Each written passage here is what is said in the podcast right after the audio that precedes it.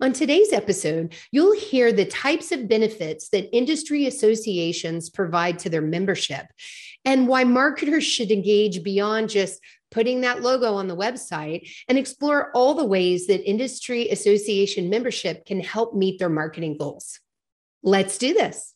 Welcome to Content Marketing Engineered, your source for building trust and generating demand with technical content.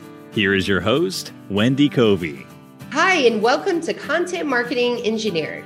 On each episode, I'll break down an industry trend, challenge, or best practice in reaching technical audiences. You'll meet colleagues, friends, and clients of mine who will stop by to share their stories. And I hope that you leave each episode feeling inspired and ready to take action.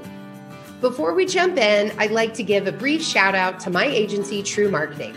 True is a full service agency located in beautiful Austin, Texas, serving highly technical companies. For more information, visit truemarketing.com. And now on with our podcast. Hey everyone, and welcome to another episode of Content Marketing Engineered. Today I'm joined by Stephanie Tierney. She's the Director of Communications for the Electronics Components Industry Association, also known as ECIA. Welcome to the show, Stephanie. Thank you, Wendy. I'm excited to be here. I am too. I think this will be an interesting topic today because many of the marketers listening have companies that participate in industry associations, but they're not always directly involved with what membership looks like and not always aware of uh, you know benefits that marketers can take advantage of. So I think this will be a very educational episode for us. Great. So, before we get started, let's talk a little bit about your career path as a marketer and what led you to your role at ECIA. Sure. So, I have uh, actually always been involved in some capacity with marketing and public relations um, ever since, you know, even back in my high school days. I remember, you know, volunteering to help with, you know, the yearbook and, you know, the newsletter for uh, the school and so on. And so, it's always been a little bit of a passion of mine. I really enjoy it, of course, and I always have enjoyed it. Um, so once I got into the real world, so to speak, you know, I was doing marketing type roles for you know people in the uh, uh, the tech industry. I got into the media side a little bit for a while, um, but I also ended up joining the association industry about eight years ago within the electronic components uh, industry, and I've really enjoyed it. I left the industry for a very short time for another association. I ended up coming back, um, but it's you always great. Stay away. I know I couldn't. Um, you know, Debbie Conyers was retiring from ECIA and kind of brought me back in this way, and you know, the rest is history. But uh, it's a great association, great industry, and of course, I've been happy to be back ever since. Yeah, well, it's not everyone that has quite the extensive background that you do in this industry and it's it's not for everybody. It's it's not easy keeping up with engineering trends and having engineers as your focal audience. So, uh no, we'll get into that. Uh, but before we do, just to give some context to our talk today, what is ECIA and what are some of the key benefits that it provides to its members? Sure. So, a great question. ECIA, ECIA stands for the Electronic Components Industry Association. And our members share a common goal of promoting the authorized sale of electronic components. So our members um, are, are really down to three categories manufacturers, reps, and authorized distributors. And again, they all work together. They, they all work together in their day jobs, anyways, you know. And so um, they all work together for that authorized sale of uh, electronic um, components. But you know, as far as the association side of it, um, there's really various benefits, um, really depending on where you're involved. You know, there's professional development. There's a there's you know we've got our chief analyst who's working really hard every day doing his research, you know, for great stats, you know, supply chain information, industry uh, stats, and um, you know, training, webinars, uh, professional development within conferences, and so on. So there's all sorts of benefits, you know, in our association and and really in any in, in industry association. Yeah, it sounds like that analyst is probably pretty busy right now with all of the supply chain woes that we've experienced over these past few years. sure, of course, yes. Yeah. So when when you have a new member or just an existing member, who's typically the main point of contact who owns that relationship with the association? So that is a, another really good question because I was thinking about this and you know, I think for many industry associations there isn't just one answer. You know, sure we could have sales and marketing people that are our main contact, but we have CEOs, presidents, you know somebody that's involved in compliance it you know quality. It really depends on who is involved and what they're looking for. What is their passion? What is their mm-hmm. niche? Are they involved in a specific uh, committee in a specific group? You know with our uh, with our association we have you know councils for each one of the uh, membership types. But we also have you know our board we have a conference planning com- committee Global Industry Practices Committee, there's the EIA Standards Committee. So there is a little something for everybody within our members organization.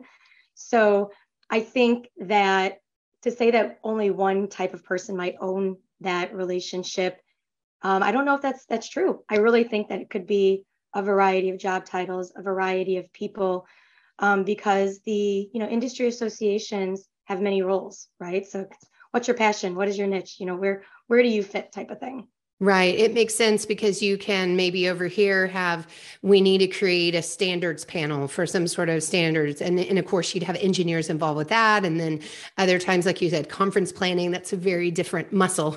Mm, exactly. very different skill set. Well, do you find that some portion of your membership just doesn't take advantage of a lot of the benefits and why? Yeah. So I do think that that could happen. You know, we have so many great members that are so highly involved. And i think that's you know pretty standard in many industry associations. Mm-hmm. um, but you know you do get some members that you know they might download you know your your logo put it on their website and and call it a day. Yeah kind of that and, credibility thing slap it right, on there. which is great. But i think that when you do that you know whether it's our association or whether it's any association or any membership for that matter you know you're really going to put into your membership or you're going to get out of it what you put what you put into it right? Yeah. so you know there's so many I, I, had mentioned it with the previous question there's so many ways to get involved there's so many committees. You know what is your passion? What is it that you're trying to do? You know do you want to influence policies? Do you want to um, you know get involved meet more people? Do you know how is it that you want to gain? What is it that you want to gain from that membership? Um, and really it's up to the member to kind of take that membership, make it their own, put in what they want, and you know that's what they'll get out of it. So we highly encourage our members to get involved, you know, with the various committees, councils. I, you know, I mentioned it earlier. There's there's literally something for everyone. You know, we, there's so many so many ways to get involved, so many ways to make a difference. You know, even taking industry surveys. You know, I, I mentioned our chief analyst Dale Ford. He's always looking for somebody to take a survey and be a part of. You know, those great data that we're putting out or get involved in you know conference planning or be a part of the global industry practices committee um, uh, yeah so i mean there's really so many ways to maximize the benefit of your your membership for sure so I, I hear a lot of passion in you explaining that. And, and I'm guessing part of that is because it's your job, right? To make sure that people understand uh, what all these opportunities are and stay top of mind. So on that note, give me a sneak peek into just a day in the life of an association marketer. Sure. So I think, you know, with many industry associations, the marketing people tend to wear many hats, you know. So marketing and communications is one part of the role. Um, our newsletter, social media, website content, you know, those types of things. Of course, that's going to be a part of my role. But member engagement is a very big part of my job too. You know, making sure I'm keeping out there having an active communication with our members. And again what is their passion? Where can we where can we find you know something for them and and where do they fit type of thing? Um, but also the conference is coming up in october for our for our association and i've got a big role in that as well and helping run the committee and and um, organizing you know all of their ideas and such a great committee. We have so many wonderful ideas and um, so yeah i think we wear many hats, I think. So um, not just one. Every day is a little bit different depending on you know what the task at hand is for the day. I'm sure in the time of year, you know, exactly for sure. So, what is the balance when, when you think about what success looks like for you? How much of it has to do with new member recruitment versus existing member engagement? So, I think that's a, another really good question. I think it's really important. You know, we don't want to just concentrate on recruiting, recruiting, recruiting. That current membership engagement is huge. You know, um, making sure that they're feeling fulfilled in their membership. And again, I, have mentioned it before, finding their passion. What is their niche? Mm-hmm. You know, where do they belong with that with that association? Um, and one organization could have various people involved in in the association. So even if we have one person involved from an organization, I bet there could be two or three other people that may find what they're looking for within the association too. So I think working with our current members is just as important as recruiting new members as well. Um, you got to have that balance because if we recruit and they're not seeing the value, yeah, what's the point? So, yeah, exactly, exactly. It's just that logo on the website and nothing, right. no, no substance. Totally. Uh, well, I know that ECIA has a podcast and it has a pretty fun name. Tell me a little bit about that and yeah. maybe how that podcast came to be. So, well, the podcast came to be before I started, but it does have a fun name. It's the Channel Channel. And uh, we feature all sorts of uh, great hot topics in the industry, industry experts. Um, and the nice thing about this, too, is the ECIA staff has all been able to kind of jump in on there, depending on who we're interviewing, what the topic is, and so on. So it's been a little bit of a joint effort, which is a lot of fun. You know, I've noticed that the um, the community around electronic components and ECIA specifically, but but really also the community at large is really tight knit. You see a lot of long term relationships that are developed. You know, there was recently, you know, EDS conference where the whole thing was about networking and meetings, and and that seems to be pretty unique. Um, why do you think that is? What what is the catalyst for this group being just so close? Oh, and you're so right about that. I think it is such a tight knit group and this industry as a whole. Um, so I think it boils down to a few different factors. You know, uh, just alone the reps, manufacturers, and distributors. You know, every day they they've got their relationship building. You know that they they're already coming into it with having that tight relationship, just doing their everyday jobs. But I will say there are so many passionate people in the industry that are willing to give back to the industry. So you'll see them all, whether it's EDS or another industry conference, um, you see them all working so hard, volunteering, um, and and gathering all of their their relationships to do the same thing. You know, I'm going to gather this committee. Oh, I'm going to get a few more people to join, and we're going to have this big group. We're going to we're going to have this big meeting. You know, at EDS, and I think that's just the beauty of the industry. So many long relationships that have been built over time. So many people willing to give back to the industry. You know, whether it's um, through the associations or something else uh, just a lot of you know high passion people willing to give back to the industry um, all these networking events it's really created uh, some really long lasting relationships and it's it's evident in every event we've ever been to. Cool so if there's a marketer listening and maybe they know their company's members of uh, an industry association, whether it's yours or not, but marketing's not engaged, what advice do you have for them and what opportunities might they uncover by engaging? So yeah, that's a great question. I would suggest, you know, reaching out to somebody within the association. Let them know what you, what it is that you're looking for, whether it's, you know, something that's whether a personal goal, a professional goal, maybe something that the company is trying to do, maybe it's an industry goal. You know, there's there's ways to get involved and, and influence policies within the industry. You know, in various um, committees and groups. Uh, you know, help work on best practices within the industry, or maybe just meet people. You know, maybe it's that somebody really wants to meet others in the industry. Maybe they're a fairly new company or whatever it might be. Um, really just reach out and you know see whoever it is that's you know whether it's a marketing person somebody that's involved with you know member engagement reach out to that person let them know what you're looking for. And i guarantee that they'll be able to come up with something that says yes we've got this this and this that's perfect for what your passion is. And really take advantage of you know just knowing that there's probably a lot more to your industry association than you are even thinking about yeah. There's probably, you know, there's all sorts of information on the website, but we all know that you know, we get on the website, we kind of skim and, you know, you get off the website. So yeah. ask questions, you know, find, find out what your passion is and ask questions for sure. Yeah, I think too many marketers stop at the logo on the website, maybe trying to speak at a conference, you know, or webinar, be on a podcast, but they're not thinking deeper into, gosh, I go back to the analyst that we talked about at the beginning of this conversation. You know, if someone is trying to position their company as a thought leader or they're trying to write more industry related content, look at all the great resources you have that you could connect so that they have a more robust content editorial calendar. So oh, that's one that sticks out to me is like, wow, low hanging fruit.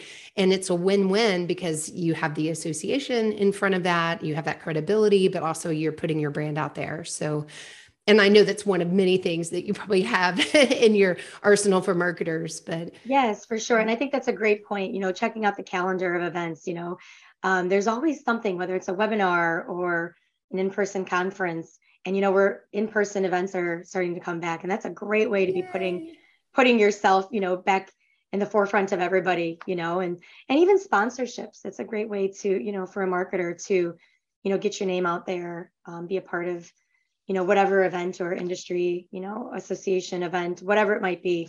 Yeah. Um, sponsorships, um, like you said, speaking opportunities. Those are all really great ideas. Well, tell us a little bit more about. So, you have a conference coming up in October. So, you are in the thick of it right now.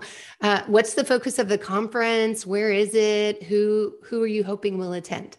Yeah, so that's a really good question as well. It is October 23rd through the 25th in uh, Rosemont, Illinois, at the Loews uh, Chicago O'Hare Hotel, and it has been so much fun working with the conference committee because here we are you know, we had had two canceled events mm-hmm. as a result of the pandemic. And so, you know, there's been so much change, so much disruption, and not just pandemic related. I mean, it's been all over the board yes. in these past few years. And so, you know, working with the committee has been great. Um, they came up with, with, a really clever theme, uh, bucking normal, and um, you know, thrive. Basically, the whole point is that you know they're going to say normal is a fallacy it doesn't exist anymore. And you know the resilient are going to thrive through the disruption. And so that's been really really fun uh, working with them. There's, they've got some great speakers lining lined up.